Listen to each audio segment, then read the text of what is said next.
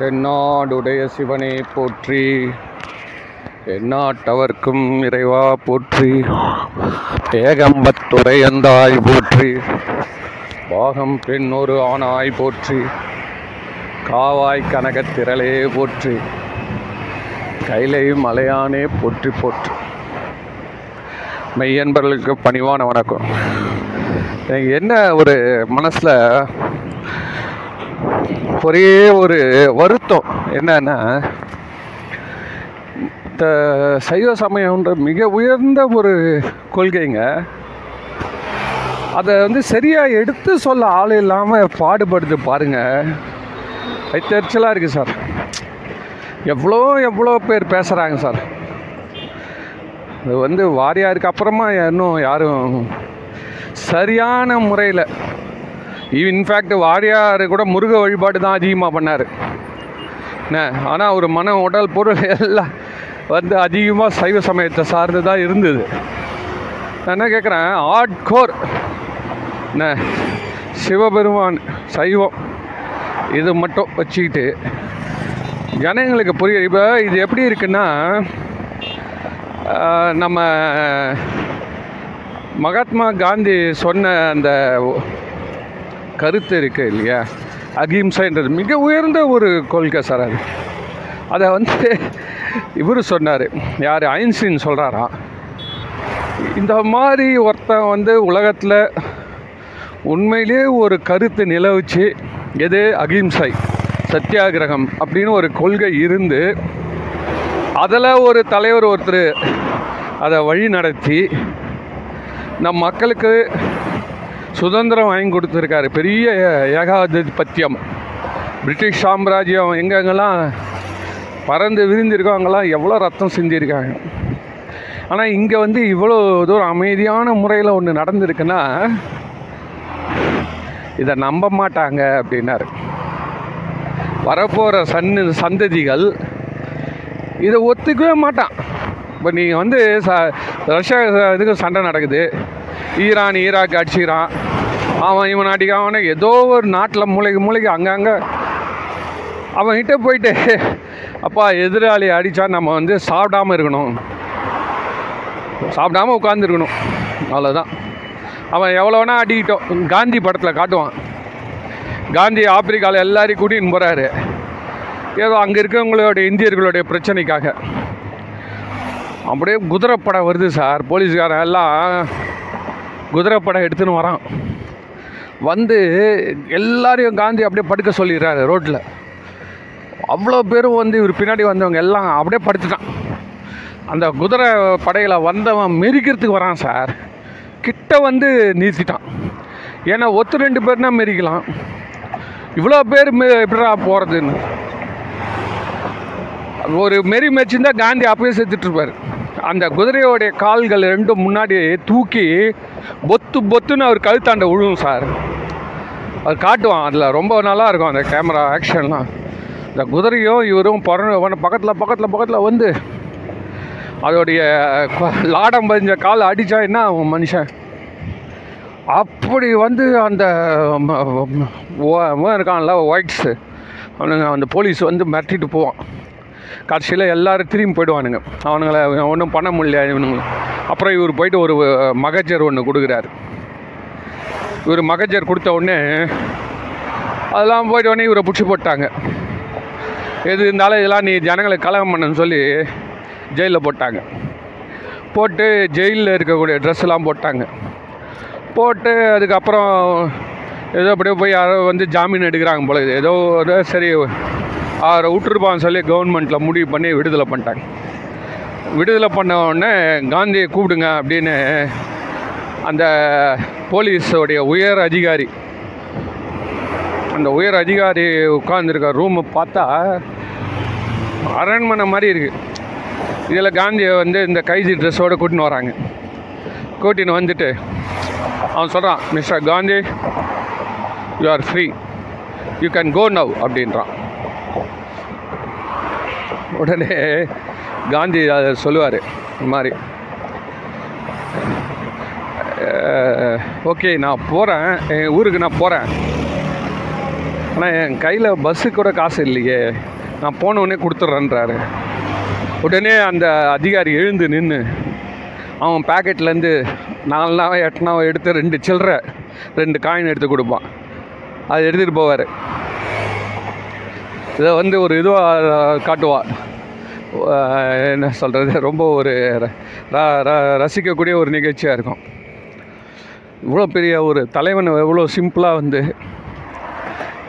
அவன் பாட்டு இருந்து வெளில போகிறது வந்து ரொம்ப அதான் அந்த உயர்ந்த கொள்கை போயிடுச்சு சார். இருக்குது எல்லாம் ஃபாரின்லேருந்து வரான். வர்றது எல்லாமே வந்து வெளிநாட்டு காரில் தான் வரான். வந்து ராட்டையை சுவாட்டிட்டு போகிறான் எங்கே குஜராத்தில் காந்தி சபர்மதி ஆசிரமத்தில் அப்போ போய் இட்டு போய் காட்டுறாங்க. இவர் தான் காந்தி இங்கே தான் இருந்தார் இந்த ராட்டையை தான் சொட்டினார் அப்படின்னு. அவன் உட்காந்துன்னு ரா பஞ்சு விட்டு ராட்டையை சுவாட்டிட்டு போகிறான் சார். இப்போ எப்படி இருக்குன்னா ஏதோ ஒரு கோயிலில் போயிட்டு ஒரு சடங்கு பண்ணிட்டு போகிற மாதிரி இருக்குது சார். போயிட்டு ஏதோ அர்ச்சனை பண்ணி இந்த தலையை சுற்றி போட்டு போகிறான் குளத்தில் துணியை விட்டு போகிறான் பா பா பா. ராமேஸ்வரம் நான் இப்போ தான் சார் முதல்ல போயிருந்தேன். இப்போ வந்து ஒரு ஒரு ஒரு வருஷம் ரெண்டு வருஷம் முன்னாடி போனேன். தெரியாமல் போயிடுச்சு சார். அவன் சொன்னான் அங்கே இருக்கிறவன் வந்து இங்கே தான் குளிக்கணும்னா.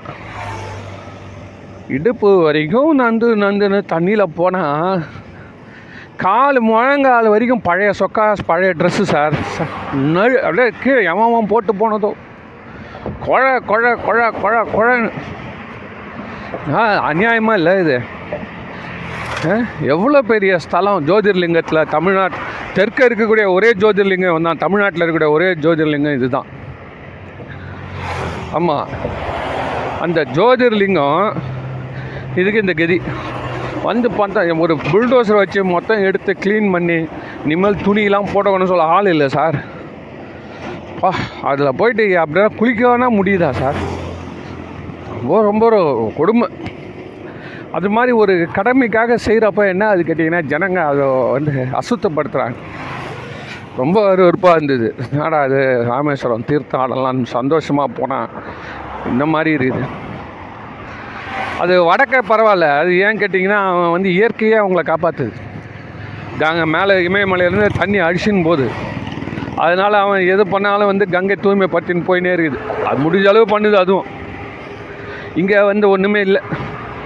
அப்படியே மெத சேறு சகதியமாக அந்த ஆடைகள்லாம் இருக்குது. அது போட்டோம். எதுக்கு சொல்ல வரேன்?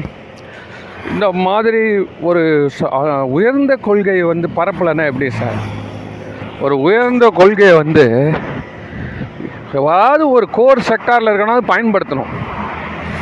உலகம் அந்த மட்டமான கொள்கைகள் அப்பப்போ உருவாயின்னே இருக்கும். ஒரு மத இனம் மொழி இருப்பு இந்த மாதிரி அடிப்படையில் மக்களை பிரிக்கிறது இதெல்லாம் நடந்தது. ஆனால் ஒத்துமையாக சொன்னான் பாரு. ஒரு உயர்ந்த உயிரை மதிக்கணும். மனிதனை மனிதனை மனசை வந்து நம்ம வந்து அடக்க முடியும். எப்படின்னு கேட்டிங்கன்னா தகராறு பண்ணி சண்டை போட்டு மட்டும் இல்லை அகிம்சைனாலையும் பண்ண முடியுன்றது. யாருமே ஒரு செய்யாத ஒரு செயல் சார். யாருமே செய்யாத ஒரு செயல். அந்த அளவுக்கு அவர் வந்து செஞ்சு காமிச்சார். அதே மாதிரி தான் இப்போ நம்மளுடைய சைவ சமயம் வந்து எல்லாம் மிக உயர்ந்த தத்துவங்கள்லாம் உள்ளே வச்சுருக்கு சார். இன்னைக்கு படித்தேன் சார் அதில் போட்டிருக்கா இறைவன் யார் எப்படி கும்பிட்டாலும் சார் நீங்கள் எவனுக்கு எந்த தெய்வம் பிடிக்குதோ எந்த மதத்துலனா இரு நீ வந்து உண்மையாக கும்பிட்டியானா? உன்னுடைய கண்ணுக்கு நாம் எந்த சிவபெருமான பரம்பொருளை வணங்குறோமோ அதே உணர்வு உனக்கு வருன்றான் அப்படின்னா என்னன்னா எல்லாரும் ஒரே சிவத்தை தான் சென்று அடைவோம்னு சொல்கிறாங்க சார். இது வந்து யாராவது சொல்ல முடியுமா? ஏன் அப்படி சொல்லிட்டானே அவன் அவன் அங்கங்கே இருந்துருவான். நம்மளுடைய மதம் வளராது.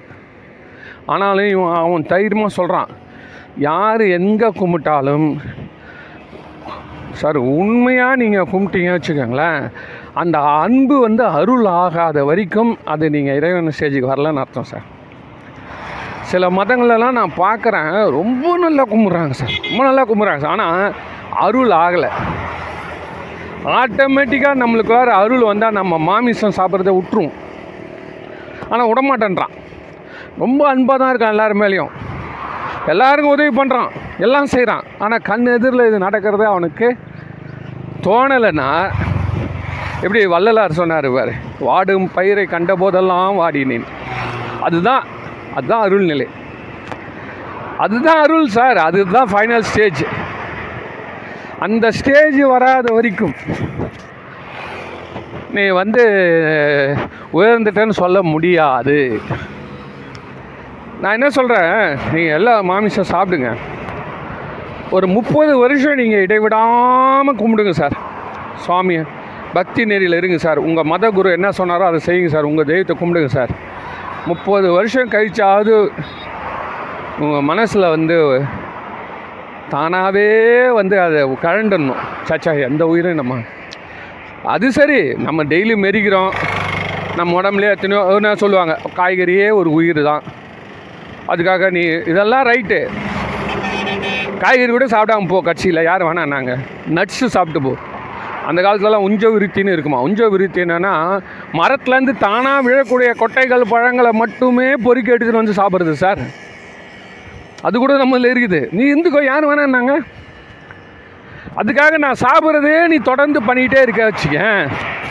உயரலன்னு அர்த்தம். நீ அதை செஞ்சு பாருங்கள் உங்களுக்கு உயர்ச்சி தானாக வரும். இது என்ன ஆகுது கேட்டிங்கன்னா பிரெயின் வாஷ் பண்ணி பிரெயின் வாஷ் பண்ணி சிந்திக்க விடாமல் பண்ணுறதால அதே தண்டவாளத்திலே வண்டி போயிட்டுருக்கு. அது புதிய தேசங்களை என்றுமே காணாது. தாம்பரத்துலேருந்து செங்கல்பட்டு செங்கல்பட்டு தாம்பரம். அவள் தான் முடிஞ்சு போச்சு. புரியுதா? ஆனால் மனிதனுடைய வாழ்க்கை அந்த மாதிரி இல்லை. அவன் புது புது ச அனுபவங்களை பெறணும். அதுதான் ஆன்மீகம். எனக்கு தெரிஞ்சு ஒருத்தர் சொன்னார் ஒரு சைவ சமய அன்பர் தான் சொல்கிறார் அவர் கூட மு ஒரு பத்து நண்பர்கள் அவங்கெல்லாம் சேர்ந்து எங்கே இருக்க திருத்தல பயணம் போயிருக்காங்க. அந்த பத்தில் இவரை தவிர்த்து மீதி ஒம்பது பேரும் தினமும் மாமிசம் சாப்பாடு இருக்கணும் அவங்களுக்கு. தினமும் மாமிசம் இருந்தால் தான் அவங்களால சாப்பிட முடியும் அந்த கடுமையான உழைப்பை மேற்கொள்ள முடியும். இந்த மாதிரி பழகிட்டாங்க. அது ஒன்றும் நம்ம தப்புன்னு சொல்கிறதுக்கு இல்லை.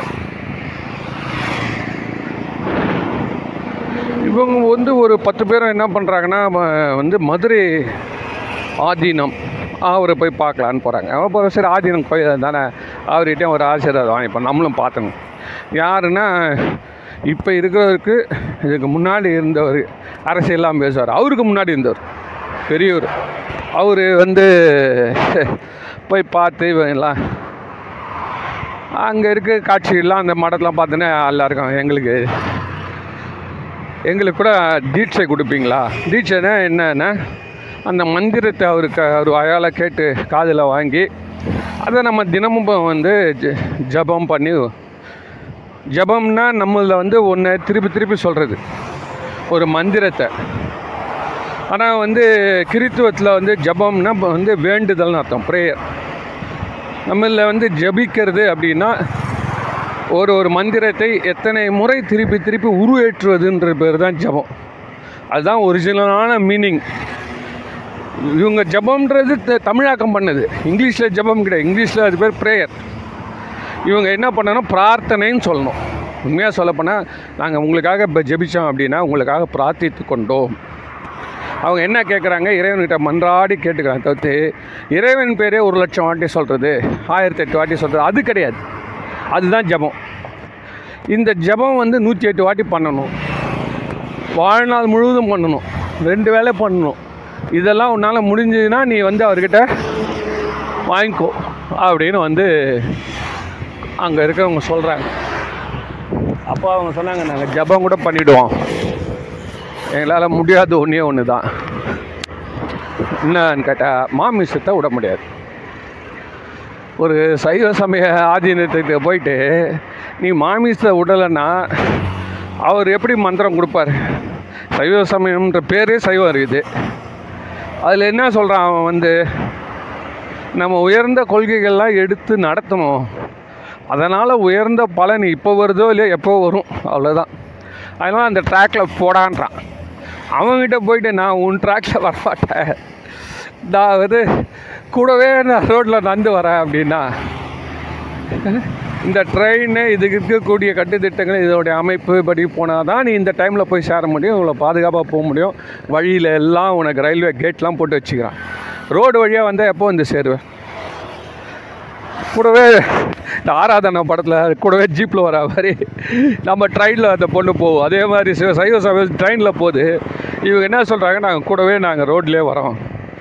ஒரு ஊர் வரும் நாங்கள் சுற்றின்னு வரோம் எப்படியோ வரோம் பின்னாடி வரோன்றான். அவர் என்ன சொன்னார் அந்த ஆதீனம் நீங்கள் அதெல்லாம் விட வேணாம்பா. நீங்கள் தீட்சை எடுத்துக்கங்கன்ட்டார். எல்லாருக்கும் ஆச்சரியம். அவருக்கே அந்த ரைட்ஸ் யார் கொடுத்தாங்கன்னே தெரில அவர் அதை எடுத்துக்கிட்டார். உயிர்கள் மேலே உள்ள கருணை அதான் அருள்ன்றது. உடனே பத்து பேருக்கு தீட்சை கொடுத்துட்டார் சார். இங்கே பத்து பேர் வந்தான். வந்து பயிற்சி பண்ண ஆரம்பித்தான் சார்.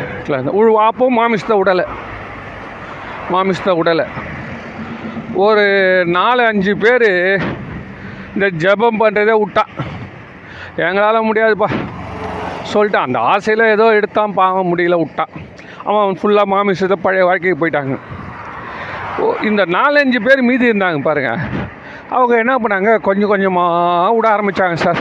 மாமிசத்தை வாரத்தில் ஒரு நாள் விட்றது ரெண்டு நாள் விட்றது மூணு நாள் விட்றது ஏன் விட்றோம் அப்படின்னா பாவம் அந்த குருவுக்கு நம்ம வந்து நம்ம செய்கிற பாவம் குருவை போய் சேருன்றாங்க. அதனால் வந்து நமக்கு ஏதோ ஒரு வழி காமிச்சான். என்ன இது கூட இல்லாமல் இருந்தால் நம்மளுக்கு என்ன இருக்குது? நமக்குன்னு என்ன சார் ஒரு பதக்கம் இருக்குது நமக்கு நாமே ஒரு பதக்கம் போட்டுக்கணும். நம்ம எல்லாருக்கும் இருக்கக்கூடிய ஒரே ஒரு பதக்கம் என்னன்னு கேட்டிங்கன்னா நான், சார் உங்களுக்கு எந்த டிகிரி இல்லை எந்த ஒரு முனைவர்? என்ன இவட பேர் போட்டுக்கிறோம்ல. கேப்டன் ஜென்ரல் முனைவர். இப்படிலாம் வித விதமான பேர்லாம் இருக்குது இல்லை. அது மாதிரி நமக்கு ஒரு பேர் இ- கிடைக்கும் சார். இருக்குது சார். அது என்னென்னா மருத்துவர். மருத்துவரை? நான் இன்னுமே படிக்கலையே எனக்கு எதுவே தெரியாது. அப்படின்னா பசிப்பினி மருத்துவர். நமக்கு எல்லாருக்கும் கிடைச்ச ஒரே வாய்ப்பு மிக உயர்ந்த பதவி. இருக்கிறதுலே மிக உயர்ந்த பதவி அதான் பசிப்பினி மருத்துவர். பசிப்பினி மருத்துவர்னா பசி என்பது ஒரு நோய். அதை தீர்க்கும் மருந்து என்பது உணவு. இதை கொடுத்தா அந்த பசி போயிடும். ஒத்துக்கிறீங்களா இல்லையா? ஒத்துக்கிறீங்க இல்லையா? அதுதான். அதுதான் பசிப்பினி மருத்துவர்னு பேர். நீங்கள் எல்லாரும் பசிப்பினி மருத்துவர்னு நீங்கள் போட்டுக்கிட்டிங்கன்னா நீங்கள் யாராவது பசியில் இருந்தாங்கன்னா கேள்விப்பட்டீங்களோ பார்த்தீங்களோ ட்ரீட்மெண்ட் ஆரம்பிச்சிருவீங்க. ஒரு பாக்கெட்டு தக்காளி சாதமோ சாம்பார் சாதம் தயிர் ஏதோ ஒன்று வாங்கி அவனுக்கு கொடுத்து அவன் பசியை அடைக்க விட்டுரு. இப்போ கூட சார் என் ஊருக்கு போயிருந்தேன். நான் வந்து காரில் உட்காந்துன்னு மதியானம் சாப்பாடை சாப்பிட்டுடலாமே. டைம் ஆகிடுச்சு ஊர் வர லேட்டாகும் சொல்லிட்டு சாப்பிட்டுன்னே இருக்கேன் சார் ஒரு நாய் வந்தது சார் நாய் வந்து கிட்ட நின்றுது நான் அந்த தூரம் போ. ஏன்னா இங்கே சென்னையிலலாம் நாயெல்லாம் வந்து சோறு தான் சாப்பிடாது சார் சாதம்லாம். சாதம் சாம்பார் பொரியல்லாம் சாப்பிடவே சாப்பிடாது. போட்டால் என்ன பண்ணுவோம் என்ன? முட்டை போடு என்வி போட்டியானா தான் சாப்பிடும். இல்லைன்னு சொன்னீங்கன்னா அப்படி அப்படி அப்படி மோந்து பார்த்துட்டு போயிடுமே தவிர்த்து. அந்த நாய் ஒரு கை சாதம் போட்டோம் சார். அவ்வளோ அருமையாக சாப்பிடுது சார். இந்த மாட்டு கண்ணுக்குட்டி சாப்பிடுமே அந்த மாதிரி சாப்பிடுது சார் நாய். நான் உண்மையிலே ஆச்சரியப்பட்டேன். இது வந்து கேட்குறவங்க சென்னையில் இருக்கிறவங்களுக்குலாம் இது உண்மையிலே ஆச்சரியமாக இருக்கும். நாய் சோறு தின்னு தானே அதுக்கு பன்னு போடு பிஸ்கட் போடு ரொட்டி போடு எலும்பு துண்டு போடு. இல்லைன்னு சொன்னால் அவர் கர்வமாக போவார். நீ இந்த சோத்துக்கெலாம் நான் ரெடியாக இல்லைன்னு அந்த நாய் அவ்வளோ அழகாக சாப்பிட்டது. எனக்கு மிகுந்த மகிழ்ச்சி சார். ஒரு ஒரு உயிர் வந்து விரும்பி மனுஷன்லாம் இப்போ சாப்பிட்டு நிறுத்திட்டான். நீ சாப்பாடுலாம் கொடுத்தியானா வேணான்ட்டான் காசு கொடுத்துருன்றான். அது ஒரு விதத்தில் சமுதாயத்தின் முன்னேற்றத்தை காட்டுது. ஓகே நான் எப்பவுமே நம்ம கொடுத்துனே இருக்கணும் அவன் சாப்பிட்டுனே இருக்கணுமா? அது என்ன அது? அந்த மாதிரி ஒரு நிலை. அதனால் இப்போ பசிப்பினின்றது நான் என்னத்துக்கு சொல்ல வரேன்னா எதிர்பாராத பசிப்பினி சார் திடீர்னு ஹார்ட் அட்டாக் வந்துட்ட மாதிரி சார் பசிப்பினி. திடீர்னு வந்து வந்துகிட்டே இருப்பாங்க. காரில். எந்த எங்கேயுமே சரியான ஹோட்டல் இருந்திருக்காது. இல்லை பசி எடுத்திருக்காது. ஏதோ ஒரு பிரச்சனை. ஒரு ஊரில் வந்து கேட்பான் பால் இருக்குமா? குழந்தைக்கு. கொஞ்சம் பேருக்கு டிஃபன் இருக்குமான்னு கேட்டியானா அந்த நேரத்தில் உதவணும். அதுதான் இன்பம். சும்மா நானும் சோறை போடுறேன்னு சொல்லிட்டு இந்த கிரிவல பாதையில் போடுறான் பாரு அது அவ்வளோமே வேஸ்ட்டு வேஸ்ட் அது. போகிறவனும் வந்து வசதி கம்மியானவன் கிடையாது. எல்லாம் இந்த செலவு பண்ணி தானே போகிறான் அவனுக்குன்னா நீ எடுத்து கொடுக்குறது? உண்மையிலே யார் முடியல? ஐயா இந்த ஒரு சிக்கலில் இருக்கேன். அப்படின்னு ஹெல்ப் பண்ணுறோம் பாருங்கள் அதுதான் ஆன்மா உயர்த்தும். ஏன்னா இன்றைக்கி காலத்தோட கட்டாயம் அப்படியே. வள்ளலார் இருந்தப்போ சோத்துக்கு அவ்வளோ பேர் கஷ்டப்பட்டிருக்காங்க. அதனால் அவருக்கு முதல்ல தெரிஞ்சுது. அவரே எழுதுறாரு உலகத்தில் என்னென்ன ப்ராப்ளம் இருக்குது? அதை எல்லாத்தையும் லிஸ்ட் அவுட் பண்ணுறாரு ஃபஸ்ட்டு ப்ராப்ளம் என்ன சொல்கிறாருன்னா பசி. அந்த பசியின் கொடுமை அவர் வர்ணிக்கிறது பார்த்தா அந்த சுகர் வந்தவனுக்கு இருக்கிற வறுமை அந்த சிம்டம்ஸ் எல்லாமே சொல்கிறார் சார். கைகால் ஓதரும் கண்ணு மழுங்கும் அப்படியே சொல்கிறாரு அதெல்லாம் அதனால் அவனை அரசன் ஆனாலும் சரி நம்ம வந்து நினச்சிக்கூடாது. பணக்காரன் தானே. பணக்காரனுக்கு போய் என்னத்துக்கு சோத்தை போடணும் அவனுக்கு தான் முன்ன போடணுன்றாரு ஏன்னா அவன் தான் செலவே பண்ண மாட்டான். அதனால தான் அவங்ககிட்ட பணம் இருக்குது அவன் என்ன நினைப்பான்? இப்படியே ஓட்டிடலான்னு எனக்கு ஃப்ரெண்டு ஒருத்தர் அவர் சொல்லுவார் சம்பளம் வாங்கினோன்னே அப்படியே அதை எடுத்துன்னு போய் பேங்க்கில் கொடுத்து புது நோட்டாக மாற்றிட்டு வரான் எல்லாத்தையும் நேற்று பிரிண்ட் பண்ணி வந்த நோட்டு சார் அது எடுத்துன்னு போய் வீட்டில் பீரோவில் வச்சு பூட்டிடுவார் சார் என்ன அப்படின்னு கேட்டிங்கன்னா ஏதாவது ஒரு செலவு வரப்போ ஐயோ ஐயோ, அந்த புது நோட்டா அதை எடுக்கவே கூடாது. அப்போ அந்த செலவு எப்படி மீட் பண்ணுறது வேறு என்ன வழிக்குது பார்? தரையில் உண்டு பொருள் கெஞ்சி கூத்தாடு. எங்கன்னா டான்ஸ் ஆடு. இந்த பணத்தை மட்டும் தொடமாட்டேன் இப்படியே வந்து பல லட்சங்களை சேர்த்தார் சார் அவர். ஏன்னு கேட்டால் புது நோட்டு ஐயோ கட்டு நோட்டு பா. எடுக்கவே கூடாது. கொடுத்தவனும் வாங்குறவனும் வயிறு எறிவான் அதனால் நம்ம அதை இருக்கிறதே காட்டக்கூடாதுன்னு சொல்லி. இப்படி சில ஞானிகள்லாம் உலகத்தில் இருக்காங்க. இந்த மாதிரி அவன் இப்போ அவருக்கு நீங்கள் எங்கன்னா சாப்பாடு ஃப்ரீயாக போட்டீங்க. ஃபஸ்ட்டு போய் பசியில் ஊஞ்சன்னு சாப்பிடுவார். அப்போ நம்ம என்ன கேட்போம்? யோ நீ எல்லாம் வச்சுக்கினே எங்ககிட்ட வந்து சாப்பிட்றேன்னு கேட்கக்கூடாது. வள்ளலார் சொல்கிறாரு அவன் வயிறு வந்து வலிக்குதா? கொடுத்துரு முதல்ல. நீ முதல்ல கொடுத்துரு. அவனை பற்றி நீ ஆராய்ச்சி பண்ணாத. இவர் தேவர் அவர் தேவர் என்று இரண்டு ஒட்டாது. அப்பர் சாமியும் சொல்கிறாரு நீ யாரையும் நீ வெயிட் பண்ண வெயிட் பண்ணாத. பசின்னு இருந்தானா போதும். நம்ம வந்து அது ஏன் அப்படின்னு கேட்டிங்கன்னா அவனுடைய மனசு தான் அப்படி இருக்குது. அவனுடைய ஆன்மா நம்மளை வாழ்த்துமா? அவன் மனசு தான் அப்படி இருக்குது சார். அவன் ஆன்மா வந்து பழிச்சிடும் சார். அந்த அவனுடைய ஜீவசக்தி இருக்குல்ல அது பழிச்சிடும் பாருங்கள் அந்த அருள் தான் நமக்கு கிடைக்குன்றார் அதாவது அது அந்த ஒரு திருப்தி வரும்ல. சாப்பிட்டோன்னே அப்பாடான ஒரு கண்ணில் என்ன இருந்தாலும் அதில் தான் தெய்வம் இருக்குது. அதை பார்த்தா நம்ம ஜோதி இன்னும் பிரைட் ஆகுன்றது தான் அவருக்கு சொன்னார். அவர் என்ன சொன்னார்? அதனால் அன்னைக்கு தேதிக்கு ஆயிரத்தி எட்நூறாவது ஆண்டு இரநூறு வருஷம் முன்னாடி வச்சுப்போமே. அப்போது வந்து சோத்துக்கு ரொம்ப பெஜாராக இருக்குது இப்போ வந்து இந்த க்ரீன் ரெவல்யூஷன்லாம் வந்து நம்மளுக்கு வந்து நிறைய விளையிறதால இப்போ இந்த அளவுக்கு வந்து சாப்பாட்டுக்கு பஞ்சம் இல்லாமல் இருக்குது. அவர் அடுத்தது எழுதுறாரு. ரெண்டாவது நோய் அப்போ நான் டிக் பண்ணி பார்த்தேன். ஃபஸ்ட்டு போயிடுச்சு. ரெண்டாவது என்ன சொல்கிறாருன்னா நோய்.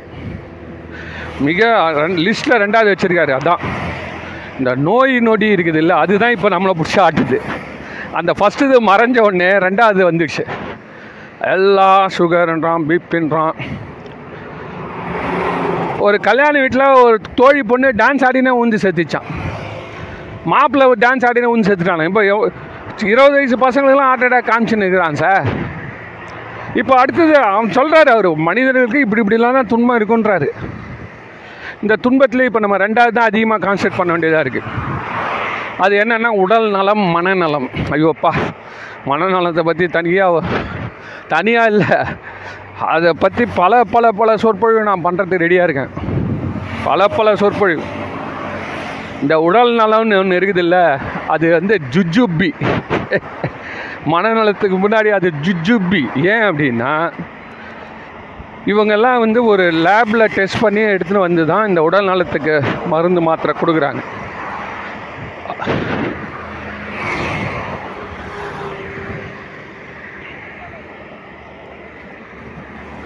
அது வந்து ஒருத்தனுக்கு பலன் கொடுத்தா எல்லாருக்கும் அதே மாதிரி பலன் கொடுக்கும். ஒரு வந்து எலும்பு முடிஞ்சிச்சு சார். உடனே ஆப்ரேஷன் பண்ணுறான் வச்சு கட்டுறான். அது வீக்கம் குறையிறதுக்கு மருந்து கொடுக்குறான். மாத்திரை கொடுக்குறான். எல்லாருக்கும் அதே மாதிரி.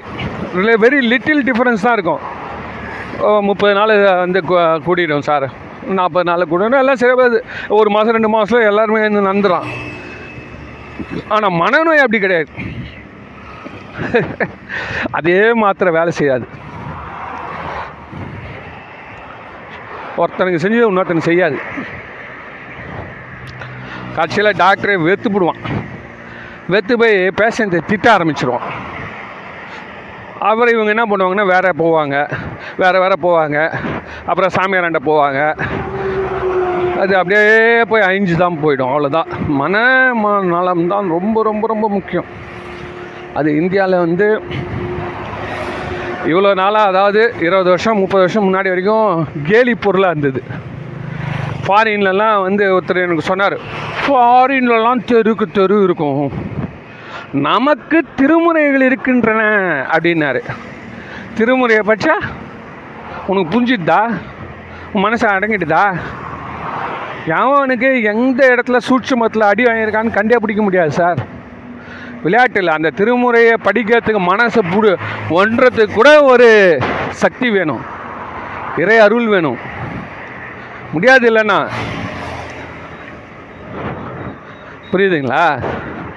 அதெல்லாம் வந்து சும்மா அப்படி சொல்லிட முடியாது.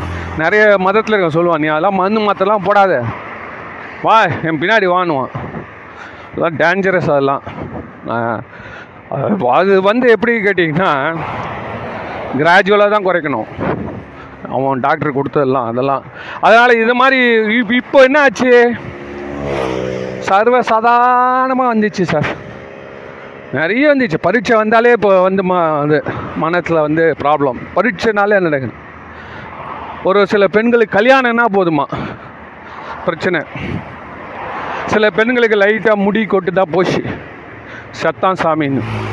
அவ்வளோதான் ஊத்துற ஒரு ஒரு விதமான ஒரு ஒரு என்ன சொல்கிறது ஒரு ஒரு சிக்கிக்கிட்டு இருக்காங்க. அது வந்து ரொம்ப கொடுமை கொடுமை. எனக்கு ஒரு பெரிய ஒருத்தர் சொன்னார் சார். எனக்கு தெரிஞ்சு இருபது வருஷம் முன்னாடி சொன்னார். உலகத்திலேயே கொடுமையான நோய் எது? அப்படின்னு ஸ்டான்லியில் இருக்கக்கூடிய பெரிய டாக்டரை பார்த்து இவர் கேட்டார்.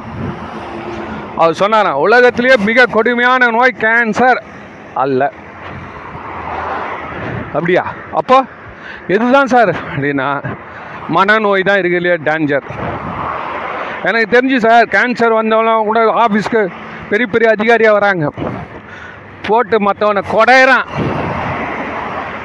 ஈவேதக்கெல்லாம் அடித்து நிமித்துறான் சார் அவன். ஐயோ நமக்கு தான் இது மாதிரி ஆயிடுச்சே.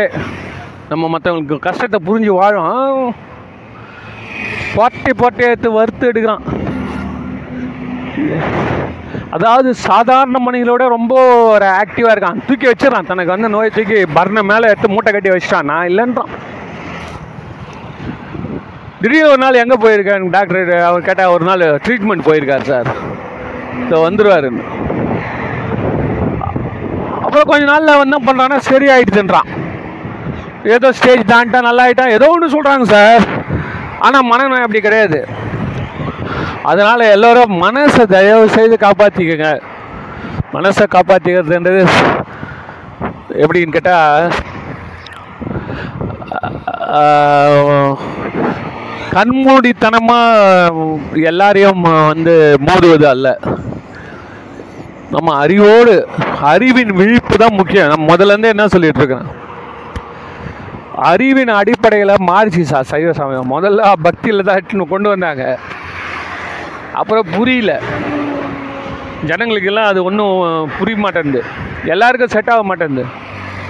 பக்தி தான் முக்கியம்னா அது எந்த சமயம் வேணால் கும்பிட்டு போயிடலாம். எந்த சமயம் கும்பிட்டாலும் பக்தி தான் உயர்ந்தது அப்படின்ட்டுவான்.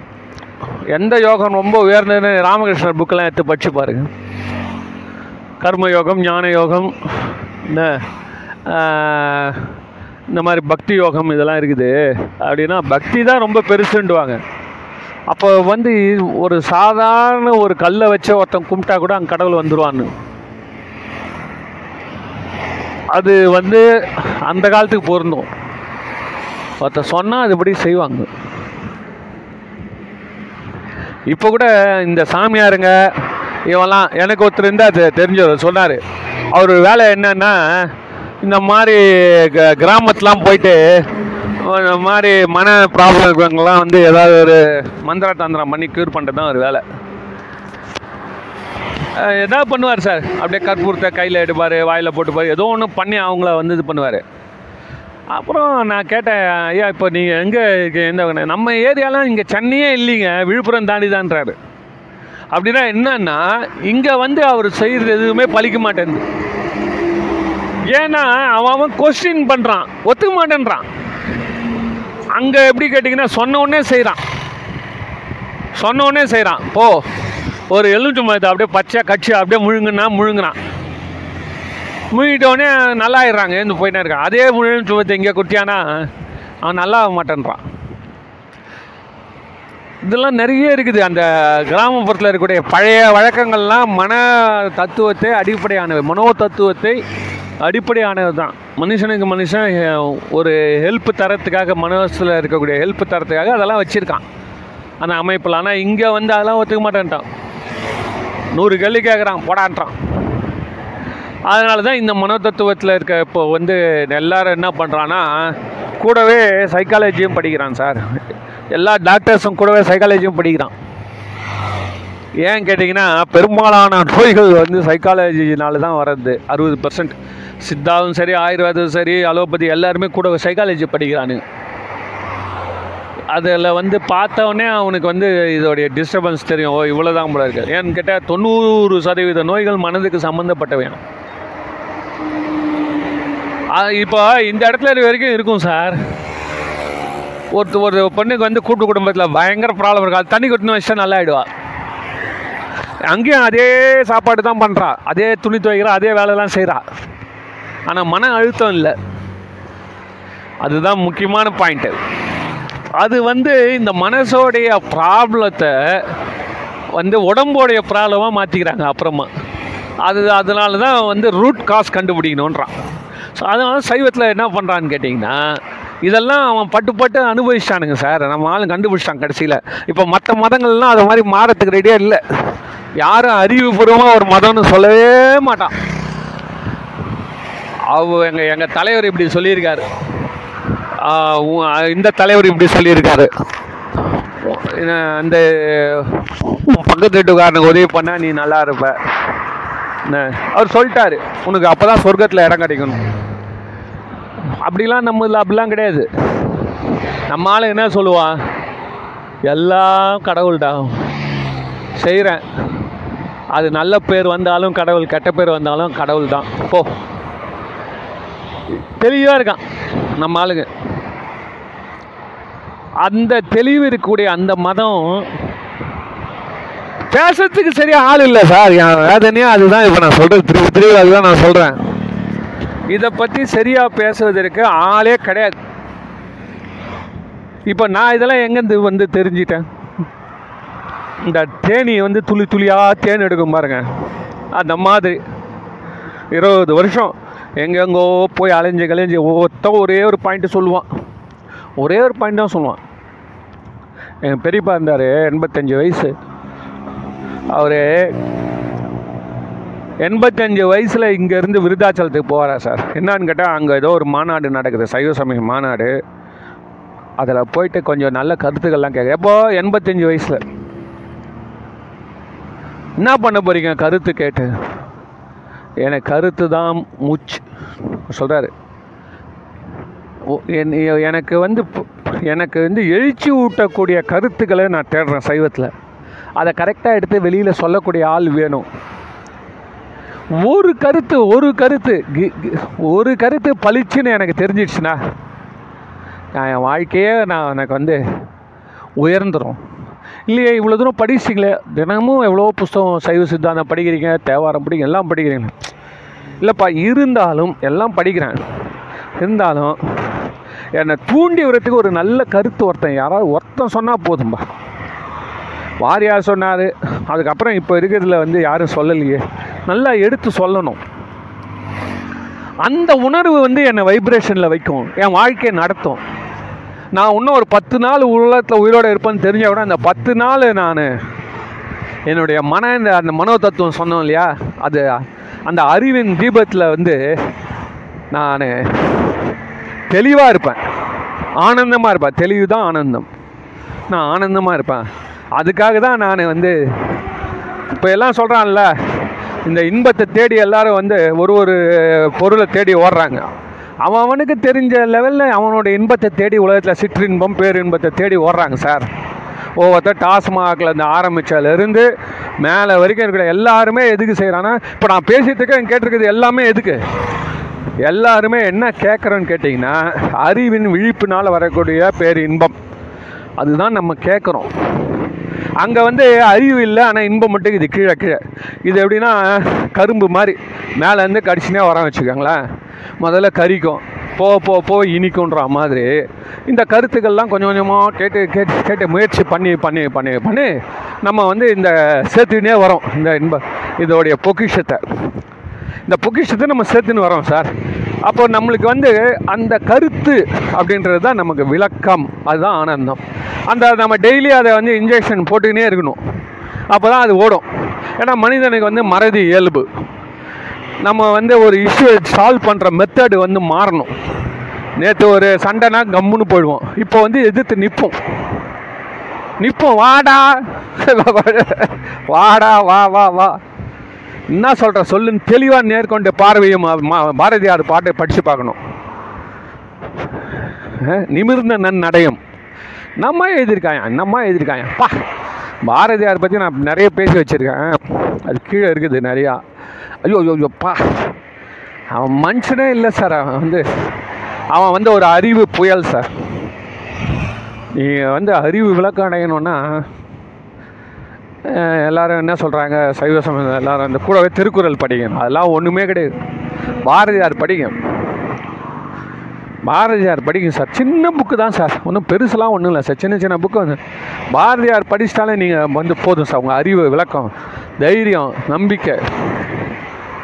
யானை மிதிச்சு செத்தான்றான் சார். அது எவ்வளோ பெரிய பொய் தெரியுமா அது? பொய்யா? அப்படி தான் புஸ்தகத்தெலாம் எழுதிக்கிறாங்க. யானை மிதிச்சு நான் என்ன நினச்சிக்கிறேன் அப்போவே சட்னி ஆகிட்டாரு யானை மிதிச்சா எல்லாம் அப்போயே செத்துருவான் தானே சார்? என்ன சொல்லுங்கள் உண்மையா இல்லையா? யானை வயிற்றில் மெருக்குது சார். அப்போயெல்லாம் செத்துணுமா வேணாமா? அதுக்கப்புறம் ஆறு மாதம் உயிரோடு இருந்திருக்காரு சார். இது யாருமே சொல்ல சார். ரெண்டு மீட்டிங் அட்டன் பண்ணியிருக்காரு. விழுப்புரத்தில் ஒன்று கள்ளக்குறிச்சியில் ஒன்று ஒரு மீட்டிங் அட்டன் பண்ணியிருக்காரு. அந்த காலத்தில் போய் வர்றதுனா சும்மாவா? சென்னையிலேருந்து ரெண்டு மீட்டிங் அட்டன் பண்ணியிருக்காரு. அதுக்கு அப்புறமா தான் வயிற்றில் இருந்து அந்த நோய் அந்த ரத்த கசி திருப்பி வந்து திருப்பி இது பண்ணார். அப்போது அவன் மனசில் வந்து எவ்வளோ ஒரு உறுதி வைராகியம் தான் யானை மிரிச்சு கூட சாவலை இப்போ நம்ம என்ன சொல்லணும்? யானை மெரிச்சு சாகாத வீரன்னு எழுதணும். யானை மெரித்தவுடன் சாகாதவன். பாகனே செத்து போகிறாங்க சார் இந்த மனுஷன் ஆனால் இவர் வேறு எந்த விதத்தில் செத்துருந்தாலும் அவருக்கு அசிங்கம் சார் ஒரு இருமல் வந்து காசநோய் வந்து செத்துந்தார் வச்சுக்கோ அது அவருக்கு நல்லா எப்படி ஒரு வீரன் போகணும் அதே மாதிரியே போனார். அப்படி தான் போய் ஆகணும். நல்லா வெரி கிரேட் பர்சன் சார் நீங்கள் அதை வந்து சைவ சமயம் வந்து உங்களுக்கு நல்லா புரியணுன்னா நீங்கள் பாரதியார் வாழ்க்கை தான் படிக்கணும்.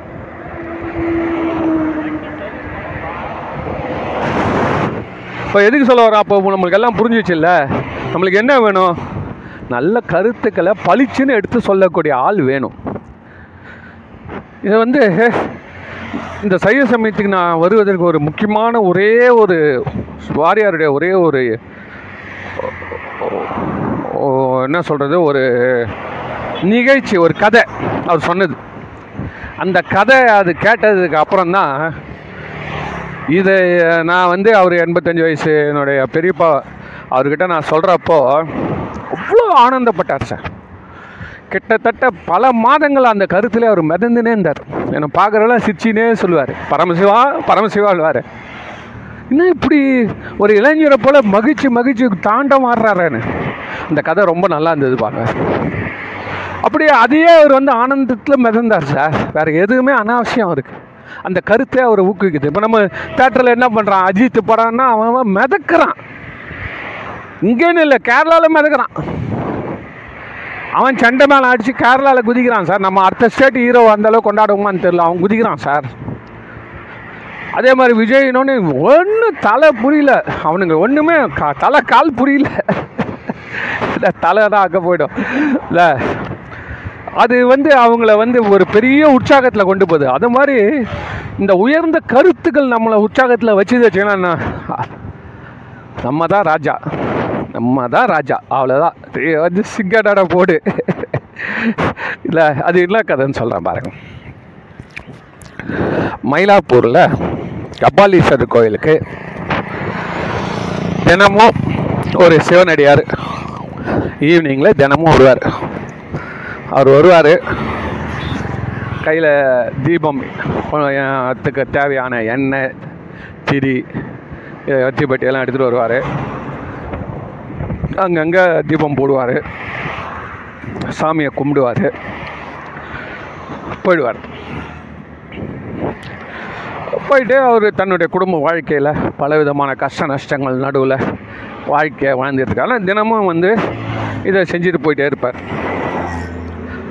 அவர் வந்து சுவாமியை பார்ப்பார். சுவாமி கம்முன்னு இருப்பார். நல்லா வந்துட்டு கிளம்பி ஆ ரைட்டு தீபம்லாம் நல்லா எரியுதா? அப்படின்னு பார்த்துட்டு செட் பண்ணிட்டு போயிடுவார். இதை வந்து இவங்க ரெண்டு பேருக்கும் நடுவில் நடக்கிறத பல ஆண்டுகள் நடக்கிறத கற்பகாம்பாள் தாய் வந்து பார்த்துக்கிட்டே இருக்கான் என்ன இது? அவன் என்ன கூட கும்பிட்றதில்ல. வரா. டேராஸே ஒரு வாழை போய் பார்க்குறா. தொண்டு பண்ணுறான் போயிடுறான். வீட்டுக்கு போனால் பல பிரச்சனைகள். என்ன எவ்வளவோ எல்லாத்தையும்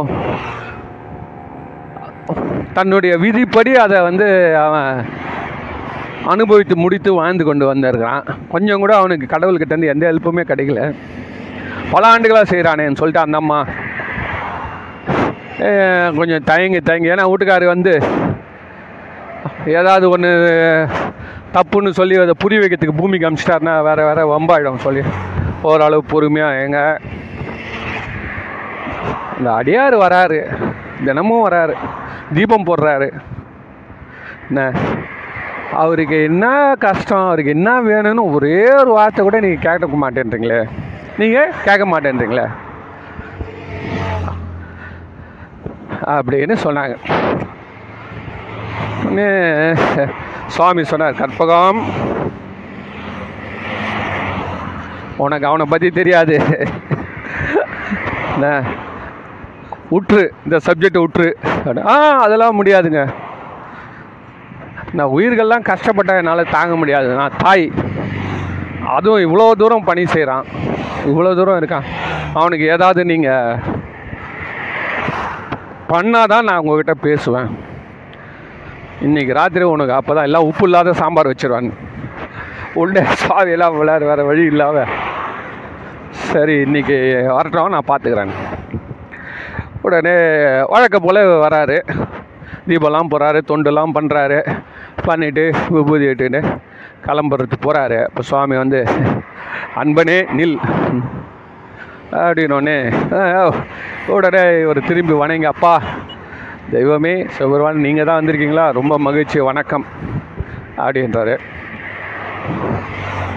சரிப்பா உன்னுடைய தொண்டு கண்டு நாம் மெச்சினோம். அதனால் உனக்கு என்ன வேணுமோ நீ கேள். உனக்கு நான் தரேன். அப்படின்னு சொல்லி வாயை மூடலை. அது அடியார் என்ன கேட்டிருப்பார்னு நினைக்கிறீங்க? அந்த அடியார். இப்போ நம்ம லெவல் நம்ம லெவலில் எடுத்துக்கங்களேன். நம்ம என்ன கேட்டிருப்போம்? ஒன்றும் இல்லை சார் இந்த அப்பா சாமி பில்டர்ஸ்னு ஒன்று இருக்குது. அதில் வந்து குறைஞ்சபட்ச வீடே வந்து ஒன்றரை கோடியான் டூ பெட்ரூமே ஒன்றரை கோடின்றான். அதில் வந்து ஒரு த்ரீ பெட்ரூம் ஒரு நல்ல சென்ட்ரா ரயில்வே ஸ்டேஷன் பக்கமாக ஒன்றும் ஒரு எஸ்யூவி ஒரு ரெண்டு காரு. என்ன? அது இல்லாமல் அண்ணா நகரில் ரெண்டு பிளாட்டு. இது இல்லாமல் மரும் பிள்ளைகள்லாம் யூஎஸில் வேலை. இதானே நம்மளுக்கு இன்றைக்கி தேதிக்கு தேவையாக இருக்குது அப்புறம் வந்து நோயற்ற வாழ்க்கை. இப்படியெல்லாம் லிஸ்ட்டு போடுவார் அப்படின்னு கேட்டு சுவாமி வந்து அன்பனே உனக்கு என்ன வேணுமோ நீ கேளுப்பா. நான் தரத்து ரெடியாக இருக்கேன். பரமசிவம். யாரு? இந்த அடியார். சிவபெருமானை பார்த்து பேர் சொல்லி கூப்பிடுறாரு. பரமசிவம். இது வாரியார் குரல் கட்ட எப்படி இருக்கும்? பரமசிவம். என்னென்ன பிச்சைக்காரன் நினச்சியா யாரு? ஒரு அடியார். அடியார் சொல்றார் சிவபெருமான பார்த்து என்னை பார்த்து பிச்சைக்காரன் நினைக்கிறியாடா? ஒன்று செஞ்சா ஒன்று கேட்கறதுக்கு இல்லை ஒன்றுமே செய்யாமல் கேட்கறதுக்கு இதெல்லாம் எங்க அடியாராண்ட வச்சுக்காத. போய் வேலையை பார். சொல்லிட்டு திரும்பி போயிட்டாரு. கட கடகன் ஒரே சாமி ஒரே சிரிப்பு. மனசுக்குள்ளார எல்லாருக்கும் அப்படி தானே இருக்கோம். பொண்டாட்டிய மட்டன் தட்டான அவளுக்கு சந்தோஷம். உடனே இப்படியே திரும்பி இப்படி அம்பாலை பார்த்தா அம்பாள் விடவெடுத்து போய் நிற்கிறாங்க சுவாமி என்ன உங்க அடியார்கள்லாம் ஒரு மார்க்கமாக மார்க்கமா ஒரு தீர்க்கமா இருக்கானுங்களே. எதுவுமே வாங்காமல் போகிறான் அப்படின்னு. அதுக்கு அதுதான் சிவனடியார்கள்.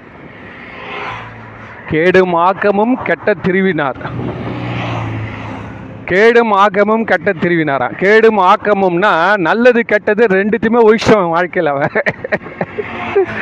நல்லது கெட்டது ரெண்டுமே ஒழிச்சு கட்டான்.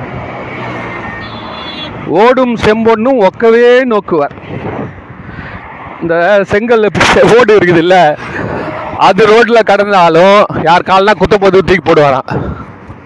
அதே மாதிரி செம்பொண்ணு அதில் இருக்கக்கூடிய அணிகலன்லாம் ரோட்டில் இருக்குது ஐயோ அது இருந்தால் கூட யார் காலை குத்த போதுன்னு தூக்கி போட்டுருவான். அப்போ ரெண்டுமே அவங்களுக்கு வந்து ஒரு தூசு. கேடும் ஆக்கமும் கெட்ட திருவினார் ஓடும் செம்பொன்னும் ஒக்கவே நோக்கினார் கூடும் அன்பினில் கும்பிடலே அன்றி விடும் வேண்டா விரலில் விளங்கினார். இதுதான் பெரிய புராணம். ஏன் எல்லாரும் தெய்வ புலவ சேர்க்கிறா சொல்கிறான்னா இந்த கருத்தை எடுத்து சொல்லணும் சார். கதை முக்கியம் இல்லை சார். அந்த கருத்து அந்த பாட்டெலாம் வச்சிருக்கிறான் பாருங்க. உயிர்கள் உய்வதற்கு பெரிய ஒரு தீசி செய்தி வச்சுக்கிறார் சேக்கிழார். அது ஏதோ சைவ சமயத்துக்கு எழுதி வச்ச கதைன்னு நினச்சிக்கோனா அதெல்லாம் இது வருது. அதே மாதிரி அவங்க பண்ணவங்க. அந்த அறுபத்தி மூணு பேர் இந்த இவர் மாதிரியே பண்ணவங்க. சாமி எது கேட்டு வாங்கினதே கிடையாது கேட்டதும் கிடையாது.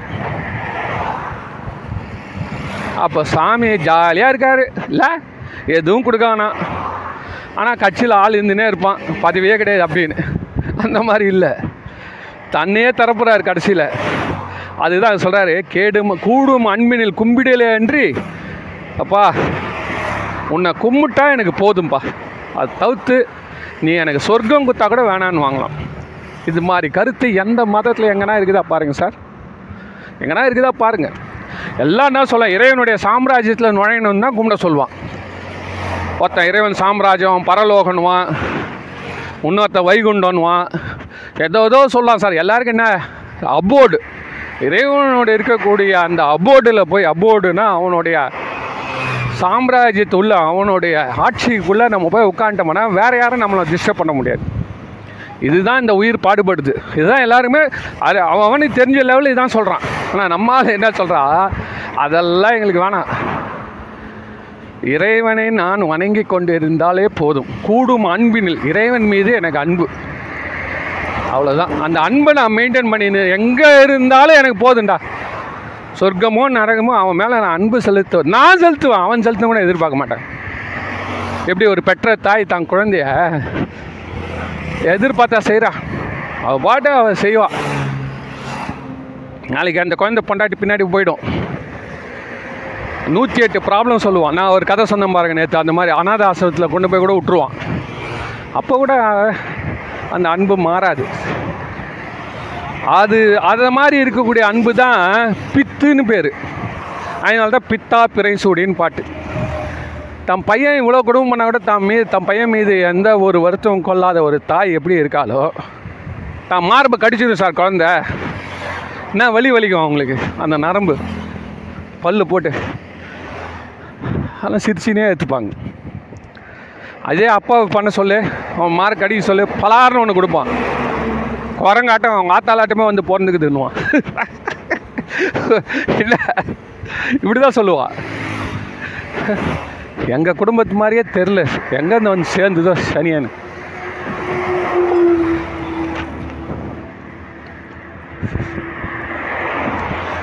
இந்த மாதிரியெல்லாம்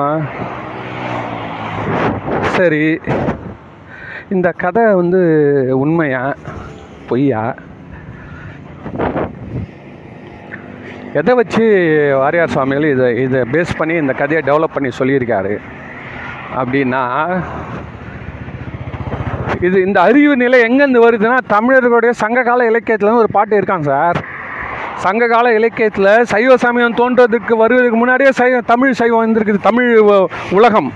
அதில் சங்ககால பாட்டுகள் எல்லாம் வந்து அதில் இருக்கிறவன் என்ன சொல்கிறான் ஒரு பெரியவர்கிட்ட போய் ஒருத்தன் கேட்குறான் அப்பா உலகத்திலே கீழான பொருள் எது? உலகத்திலே மிக மிக மேன்மை குன்றிய கீழான ஒரு நிலையில் இருக்கக்கூடிய ஒரு பொருள் எது அப்படின்னு கேட்டால் அதுக்கு அந்த பெரியவர் சொல்கிறாரு கீழான ஒரு பொருள் இல்லை ஒரு உயிர். ஒரு நிலை எதுன்னு சொன்னால் ஒருத்தங்கிட்ட போயிட்டு ஒன்று குடுன்னு கேட்கறதான் அதுதான் இந்த எச்ச இலையெல்லாம் பறக்குது பாருங்கள் உலகத்தில். இலை பறக்குது இந்த பால்சின் கவர் பறக்குது. என்ன இப்போ தான் சொன்னேன் அப்படி சொன்னால் தான் புரியும். எல்லாருக்கும் தொடச்சி போட்ட பால்சின் கவர் இது மாதிரி எல்லாம். அதை விட கே கீழான நிலை எதுன்னு கேட்டால் ஒருத்தங்கிட்ட போய் ஒன்று குடுன்னு கேட்கறது தான் சார். எந்த காலத்துலையும் ஒன்று ஒருத்தங்கிட்ட போய் கேட்கக்கூடாது சார். அதுதான் ரொம்ப கேவலமானது. அப்படியா? அதுக்கு கீழே ஒன்றும் வேறு எதுவுமே இல்லை இல்லை சாமி. ஃபைனல் இதானா இல்லை இல்லை ஒன்றே ஒன்று இருக்குது. அதுக்கும் கீழே ஒன்று இருக்குது. அப்படியா? அப்படியா? ஆசிரியரே அதையும் சொல்லிவிடுங்க அதுக்கும் கீழான பொருள் என்ன? அந்த மாதிரி ஒருத்தன் கேட்டவனுக்கு இல்லைன்னு சொல்கிறான் பாரு வச்சுக்கினே. அவன் தான் அவனுக்கு கீழே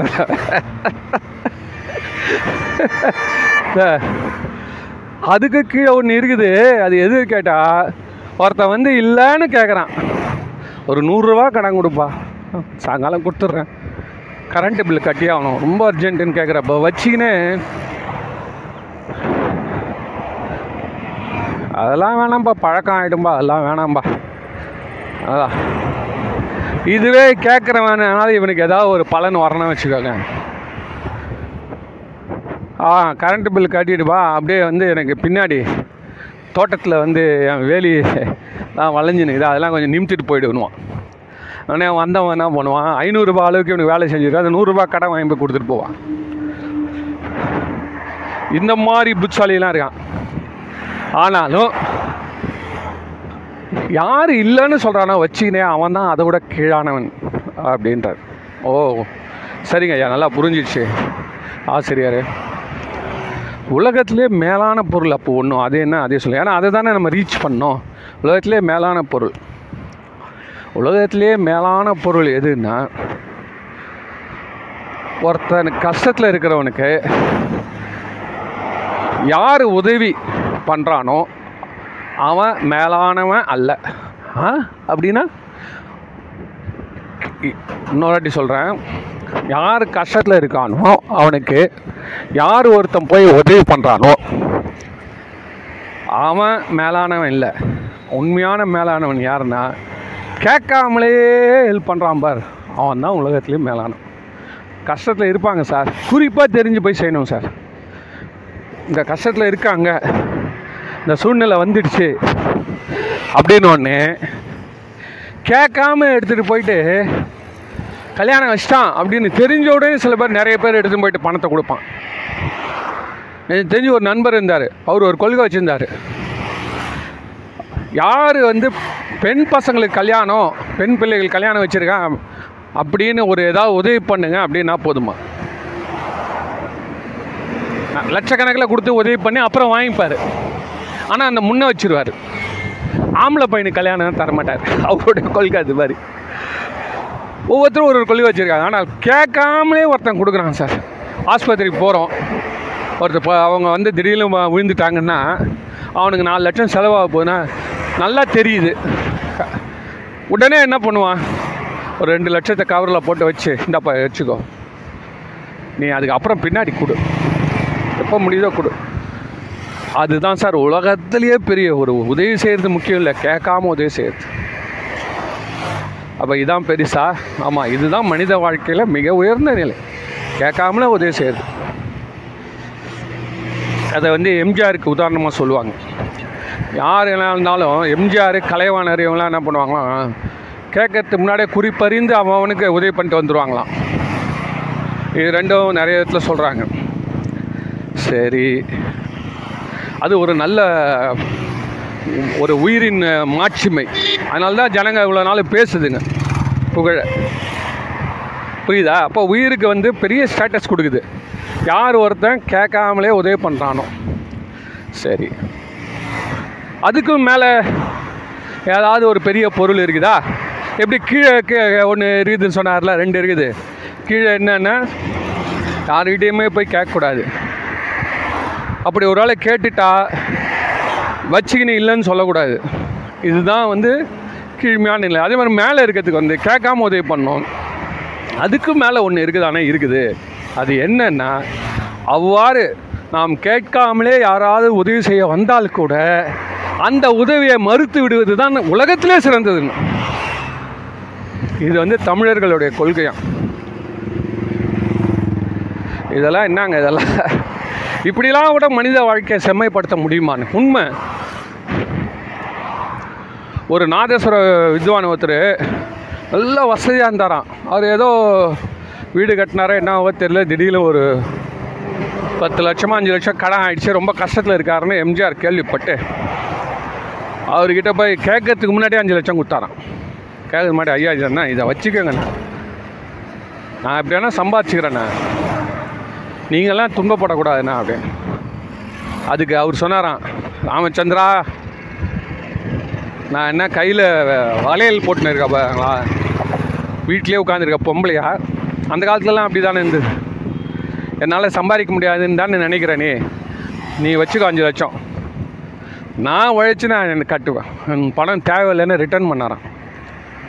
இதையும் சொல்கிறேன் இந்த காலத்துலேயும் இந்த மாதிரி மனிதர்கள் இருந்திருக்கிறாங்க. இப்போ இதெல்லாம் ஏன் சொல்கிறேன் அப்படின்னா நம்ம பரமசிவ கதைக்கு வருவோம். பரமசிவ கதையிலையோ அதான் நடந்தது. சிவபெருமானே கொடுத்தா கூட வேணாம்ப்பா. வேண்டாம் நீ வச்சுக்கோ. நீ நல்லா இரு. அப்படின்னு ஒரு பக்தன் சொல்லக்கூடியதா எந்த மதத்துலையானா உண்டா சார்? இறைவனுடைய அருட்பிரசாதம் மை டேட்ஸ் கிஃப்ட் காரில் எழுதின்னு போகிறான் மை காட்ஸ் கிஃப்ட் அப்போ மற்றவனுங்களாம் காடு வந்து லெஃப்ட் பண்ணிட்டாரா? விட்டு வந்துட்டாரா? இதெல்லாம் வந்து வைத்தியச்சல் தானே இதெல்லாம் கிளம்புறது. காட்ஸ் கிஃப்ட்னு அதனால் இதெல்லாம் பெரிய புராணத்தில் வருது சார். அறிவு அறிவு அறிவு. பகுத்தறிவு பகுத்தறிவுன்றமே அதெல்லாம் உண்மையிலே இருக்கிற இடம் வந்து சைவ சமயம். அதனால் நம்ம மேலும் அதை பற்றி பேசுன்றதை சொல்லி இந்த மாதிரியான கருத்துக்கள் நிறைய இடத்துல பரவணும். எல்லார்கிட்டையும் நீங்கள் சொல்லுங்கள் எல்லார்கிட்டையும் சொல்லுங்கள் எதை சொல்லுங்கள் இவருடைய பேச்சை கேளுங்கண்ணா அது அதெல்லாம் வேண்டாம். நீங்கள் என்ன சொல்லணும்னா கருத்தை சொல்லுங்கள் அவ்வளோதான் இந்த கருத்தை சொல்கிறதால முதல் பெனிஃபிட்டு நம்மளுக்கு தான் வருது. இப்போ நான் சொன்னதால இன்றைக்கெலாம் எனக்கு ஜிலு ஜிலு ஜிலுன்னு இருக்கும் அந்த பரமசிவ கதை. இல்லை அதனால தான் யாரை ஒருத்தரை திட்டினாலும் ஃபஸ்ட்டு எஃபெக்ட் நம்மளுக்கு தான். பாவி காலையிலேயே வந்து மூட் அவுட் போய் இன்றைக்கெலாம் எனக்கு தலைவலி தான் நம்ம எத்தனை வாட்டி சொல்கிறோம் காலங்காத்தால் வந்து கன்செஷன் கன்செஷன் கேட்குறான் பேரம் பேசுகிறான் பாவி ஒரு வியாபாரத்தை முடிச்சுட்டு போக மாட்டேறான் அவன்லாம் பக்கத்து தெருவில் இவ்வளோ வேலை நம்ம வியா வியாபாரம் விற்கிறதால நம்ம இந்த வெறுப்படைவோம். ஒரு ஆஃபீஸில் வேலை செய்தா இருந்தால் என்ன? காலையில் வந்தவனே திட்டுவான். அப்- என்னைக்கோ ஒன்று சொல்லி வச்சுருப்பான் சார் ஒரு வேலை. அதோட பல வேலை செஞ்சுருப்பான். அது ஏன் செய்யலைன்னு இன்னைக்கு காலையில் பிடிச்சின்னு உழுக்கு உழுக்கணும் ஏன்னா அன்றைக்கி தான் அவனுக்கு மேலே இருக்கிறவன் கூட்டியிருப்பான். அவனும் வந்துட்டான். நம்மளை வேலை வாங்குறது தான் அவன் வேலை. செய்கிறவன் மறந்தால் பரவாயில்ல சார். வேலை வாங்குறவன் வந்துட்டு நம்ம மேலே திருப்பிட்டு இருப்பான் இதெல்லாம் இந்த அதிகார தோஷங்கள். இந்த மாதிரிலாம் வந்து இருக்கக்கூடாது. அதனால் நம்ம மேலும் மேலும் சைவ சமயத்தை மட்டும் நல்லா திங்க் பண்ணுவோம். சிறந்த வாழ்க்கை வாழ்வன்றதை தெரிவித்து விடைபெறுகிறேன். நன்றி வணக்கம்.